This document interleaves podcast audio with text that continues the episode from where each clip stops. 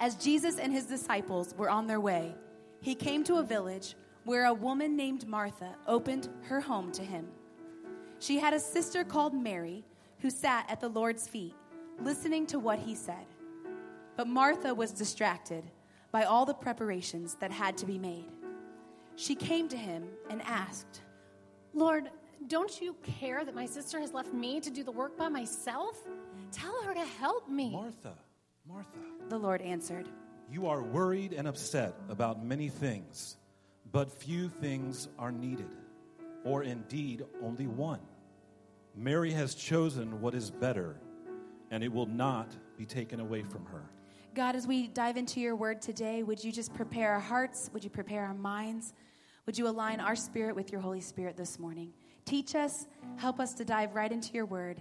In the name of Jesus, we pray. Amen.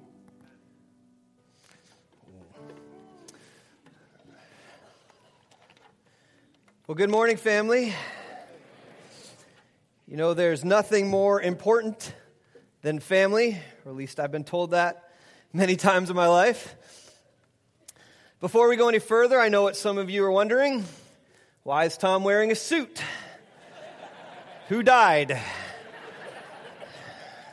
This is not our subtle way of giving you bad information. You have not missed a holiday. We're not celebrating the Jewish ones now or anything like that. Um, I just wanted to look nice, and uh, but then the choir showed up, and I still feel underdressed. So, can we give another hand for the uh, Indiana Wesleyan Choir?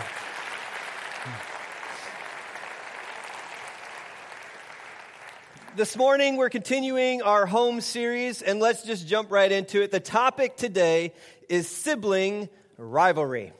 Now, I am the oldest of four siblings. Anybody else in here? You are the oldest of siblings. You're the oldest child, right? We, right? We raise our hands high, proud. Um, and everybody else take note because we are here and in charge. So that's, that's how that works. Um, anybody in here? You are the baby. You're the baby. Yep. All right. You can raise your hands. Mom and dad already gave permission. And, uh, not to mention they threw out the rules when you were born anyway. So it doesn't really matter anymore, does it? Yeah. All right. Let's move on. So in our text today, Oh, wait, wait, wait. yeah, Where, where's all the middle siblings? You're used to being forgotten, let's be honest. Yeah, yeah. No worries.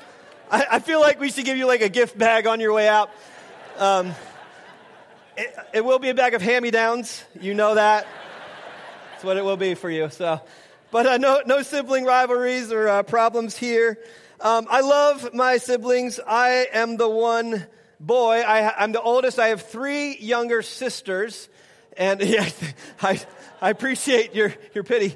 Um, the, uh, in fact, we have a picture of them. Uh, this is us in our prime. I think that's why I picked it. Um, The, uh, now, by the way, I, I, love my sisters, all very strong women, um, which I think makes me a stronger man. Uh, Tom's two cents if you cannot appreciate a strong woman, you might be a weak man. So, girl power, there you go.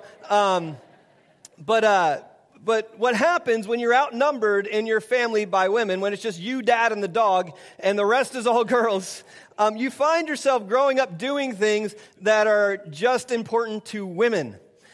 For example, coordinated Halloween costumes. Let's start. This is my sister, Christy, who was actually playing cello this morning.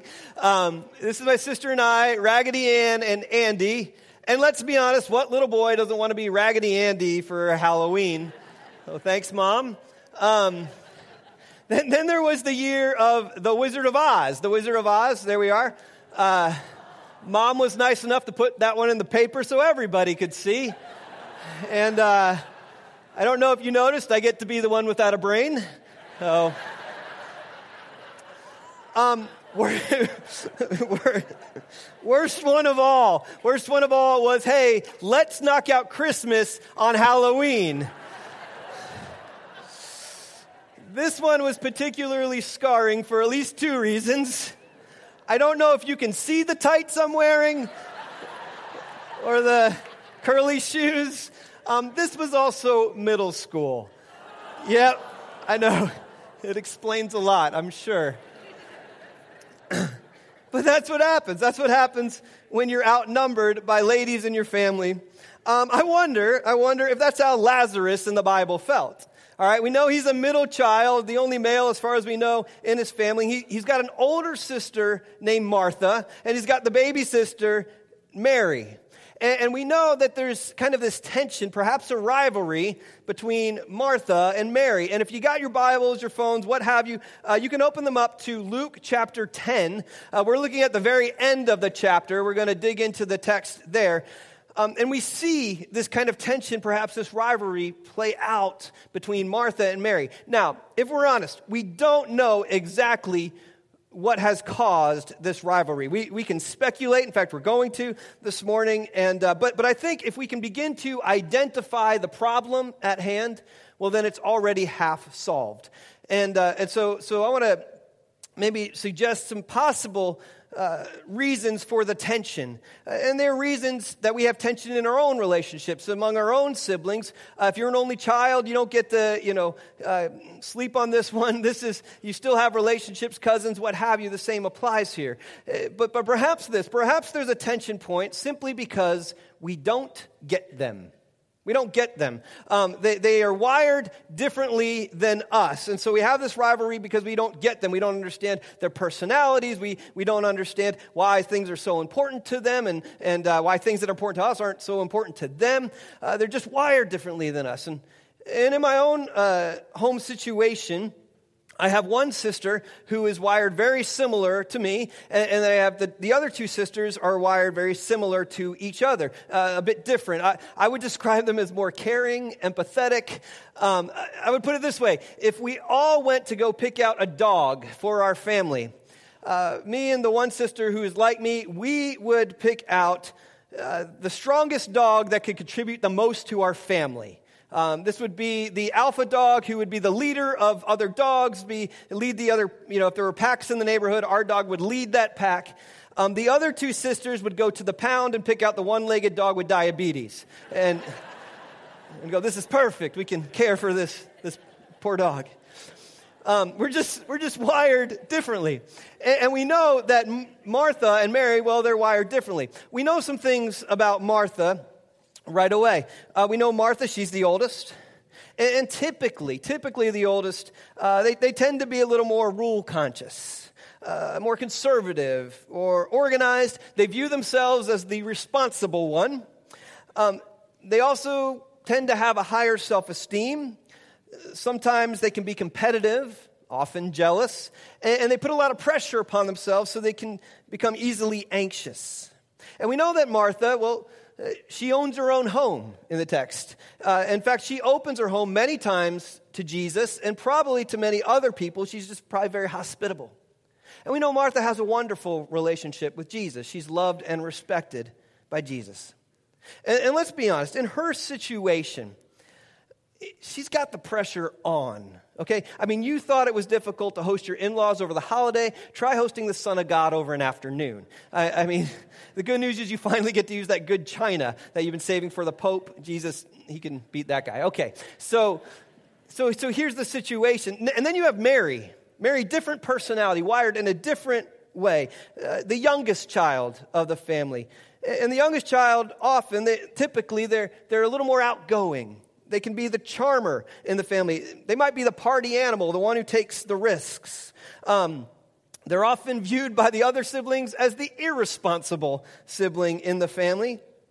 Uh, Mary probably lived with Martha in Martha's home and with her brother Lazarus, but we know Mary was very expressive when it came to her devotion to Jesus. Now, there's nothing wrong with being different. It's when we begin to resent the differences that the problems begin to occur. And I often wonder how would Martha tell this story? I wonder if Martha here, she's trying to get Mary's attention. She's over in the other room preparing the meal, uh, maybe in the kitchen, and she's kind of stomping around just a little louder, trying to get Mary's attention, maybe banging the pots and pans a little more than necessary, uh, maybe just kind of sighing or breathing heavy, and just trying to get Mary's attention. But, but Mary, it's like she speaks a different language. She's not receiving the signals. It's almost as if she's oblivious. I can relate to this in my, my own family. There, there, are times where our side of the family will get together, and then my wife and I are driving home from a family event. And my wife will inform me, she'll say, Did you know that for a better part of a day, your sisters, two of them, they were in an argument with each other? And, and uh, they cried, they hugged, they made up. And, but I'll be oblivious. I'll have, I'll have, no idea. I was just real excited we had cake at the event. I mean, I, I have no idea that, that this is what's going on, and, and, uh, and sometimes oblivious. And and perhaps for Martha, it's, it's not that they don't even have a negative interaction, it's that they have no interaction in this moment. You know, sometimes it's, it's almost better if somebody's rude to us than if they actually ignore us. It hurts more if we're ignored. And perhaps that's the reason uh, of a rivalry. Maybe there's a past hurt. Maybe we were hurt by them at some point in the past.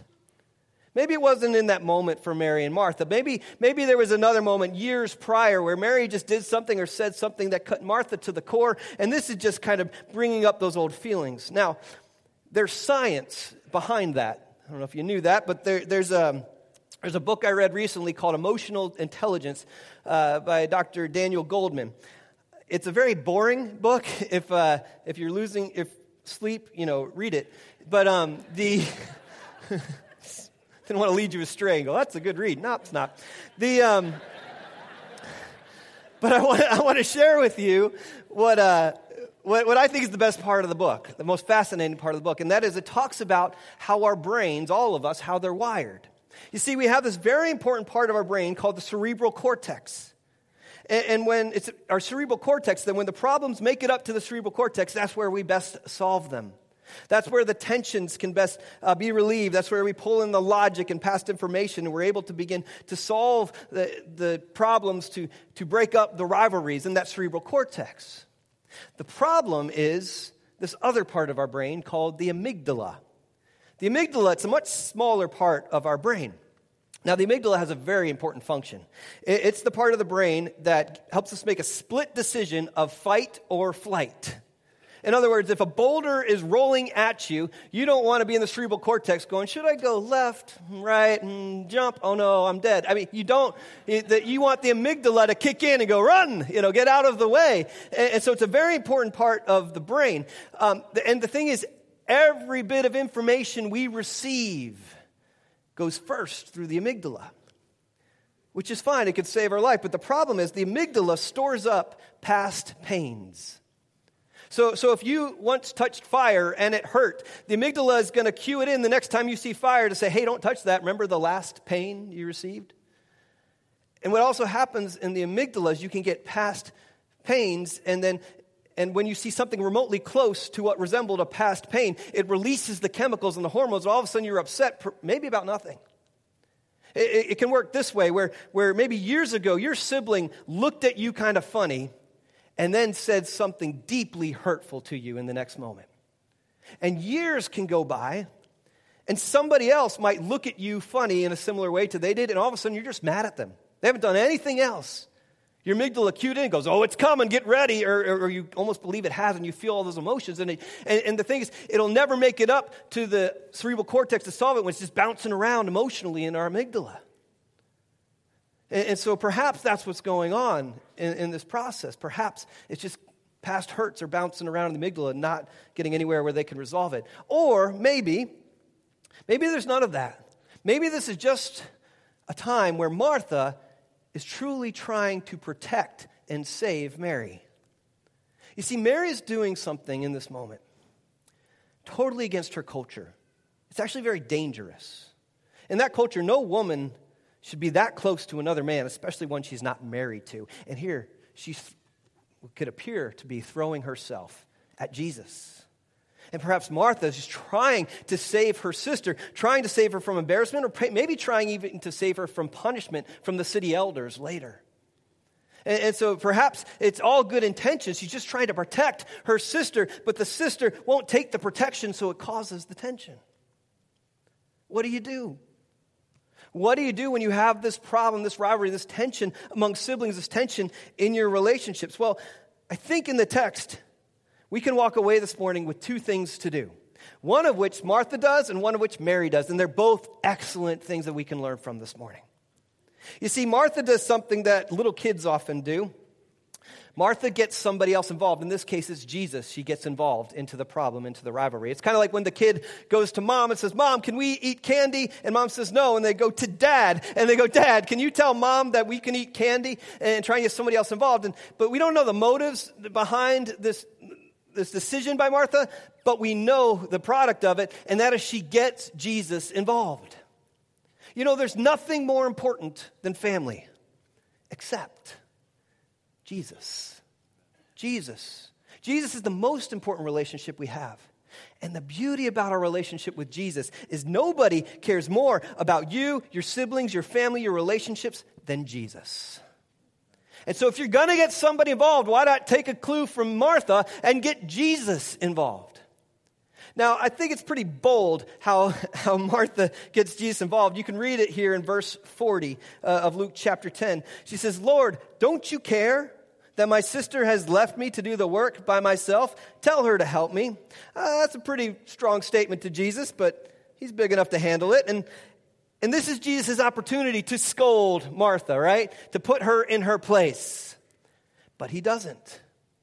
He responds to her tenderly how do we know this? Because he says her name twice. In the verse prior, Martha can't even say Mary's name. She's like, My sister did this. It's kind of like when I get so upset at my boys, I'm like, Son, get over here. Uh, I'm not going to call them by their name. Or if I do decide to call them by their name, it's going to be once, it's going to be loud. And if I call their, their middle name and last name too, they're in big trouble. But here Jesus is going, Martha, Martha. He's softening her heart, preparing her mind to learn something in this moment. She got him involved. Now he's going, Let, us learn something in this moment. Uh, he says this in verse 42 Few things are needed, or indeed only one. And Mary has chosen what is better. What's better? What did Mary do that was so right? I think she's actually onto something new. We find out, if you go back a few verses to verse 39, it says, Mary, she sat at the Lord's feet listening to what he said. And if you go back to the original Greek in which this text was written, and you get to that verb to sit, it's more than just sitting. It's, it's a verb that implies proximity. And the, the idea is that she got so near to Jesus in that moment. As close as she could get to this man, she got to him. She got near to Jesus. You know, I think sometimes we can, we can read the story or hear the story and we make this automatic assumption that Martha did all the work, that Mary didn't help her. But, but in the text, Martha actually says, No, my sister left me, which implies that before Jesus arrived, the two sisters were working, preparing the meal together. But once Jesus showed up, Mary took her opportunity to get as close to Jesus as humanly possible. Why? She wanted to get near to him to hear what he was about to say. Jesus is about to speak into the situation. And Mary decides to get near Jesus, to hear Jesus. I think so often we forget to involve Jesus. Or we assume it's a family thing. Jesus, you're going to want to sit out on this one. Or I need to handle this. I'll get back to you on Sunday. But, but you know, this is our situation. I, I, I need to try and solve this one. I need to try and figure it out. But no, Jesus like, get me involved. I care. I have something to say. Get me involved. And then listen. Get close, though, so you can hear me. I think when we can get Jesus involved, when we get near to Jesus to hear him, I think there's several things that it, where it helps in our sibling rivalries, and our relationship tensions, and our problems. One, it simply does this it helps us. It helps us navigate the problems to see the possibilities. Jesus tells Martha, He says, You're worried and upset about many things, Martha. Here's the irony the text gives it away. Jesus didn't invite himself over to Martha's house. Says that Martha opened her home to Jesus. It doesn't say anywhere in the text that Jesus is like, I'm going to require a really elaborate meal. No, for all we know, Jesus could have just enjoyed a tuna fish sandwich and some company, and that would have been enough. You see, sometimes the problems and tensions that we are stuck in are the ones we've created. And then sometimes, sometimes we spend a lot of time in that amygdala trying to solve problems that are not really problems. Uh, I want to share something with you this morning. I hope it's freeing for some of you. It's simply this if you cannot do anything to change it, if there's no decision you can make that will affect it to change, then it is not a problem, it is simply a circumstance. See, problems can be solved. But if there's nothing you can do to change the problem, then it's not really a problem. It's a circumstance you've yet to accept. But when we can begin to accept things as circumstance, for, for example, if your sibling is wired differently than you, you're not going to change that. You're not. You can get as frustrated as you want. You can let all the emotions bounce around in your brain. You can lash out. You can gossip. You can do whatever. You can leave it unresolved, but it won't solve anything. You know why? Because it's not a problem, it's a circumstance. And until we accept that, when we can begin to embrace that it's our circumstance, well, then we can start navigating it. Then we can start making decisions where we can affect and solve problems. And the beauty about problems is every problem presents a new possibility. Doesn't always feel that way, but it's true.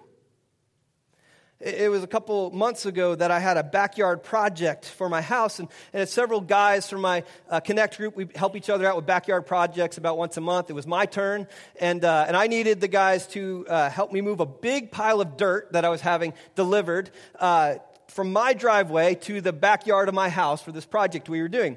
And, um, and the guys, they were all coming on a Saturday.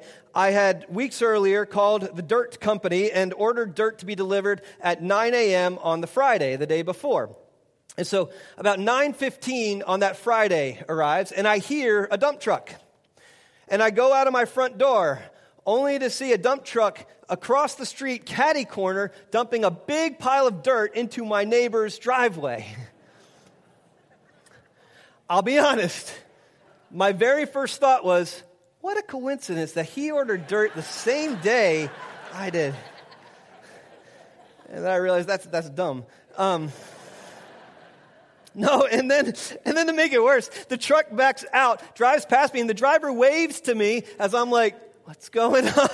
And uh, I, I called the driver, I had his telephone number, and I asked the guy, I said, um, just out of curiosity, are you still going to bring by my dirt? And the driver goes, I just did.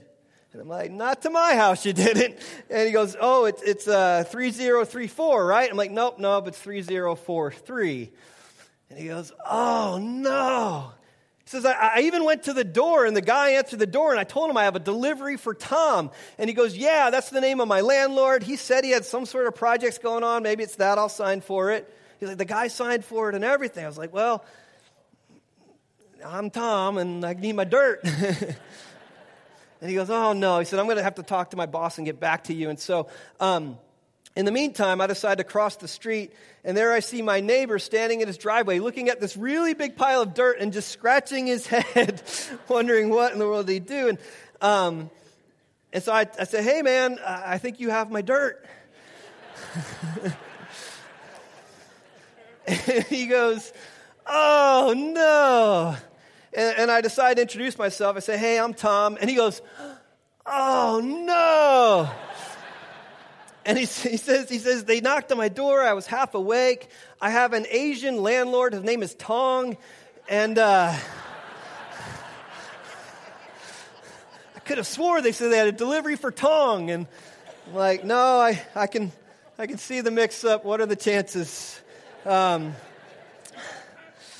and, uh, and so, but you know what? In that, in that whole mess of things, in that whole big problem, I got to meet my new neighbor, Eric, and his landlord, Tong.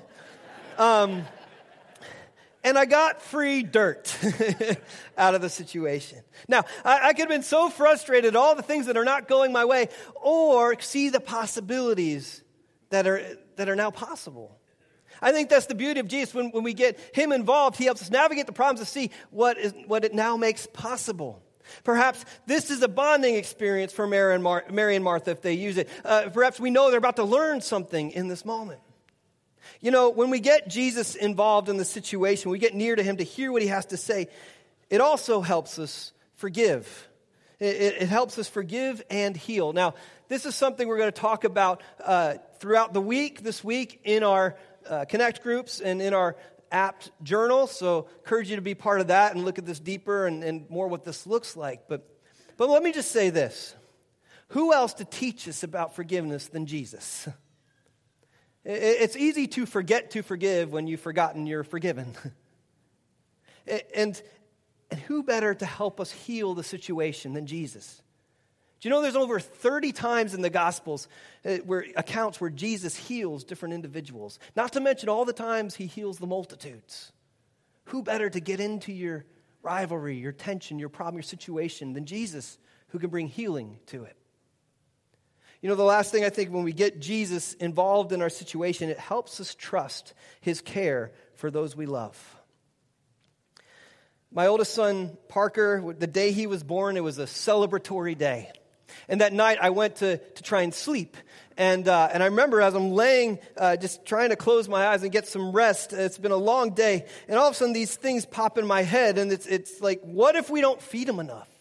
Uh, what if we don't change him enough? What, what if I shake him? I watched all these videos. I'm not supposed to shake the baby. What if I forget that and do that? What, what if he, he starts growing up and he gets, you know, badly injured or, or, or terribly heartbroken? What if he grows up to be a terrorist? I mean, it just kind of goes on like that. It just spirals. And, and uh, I didn't get much sleep that night. And the next morning, I, I, uh, I, talked to my mom on the phone, and I'm like, Mom, I'm really struggling. I'm so glad Parker's born, but I'm really struggling with this whole worrying about him thing. And my mom said, Welcome to the rest of your life.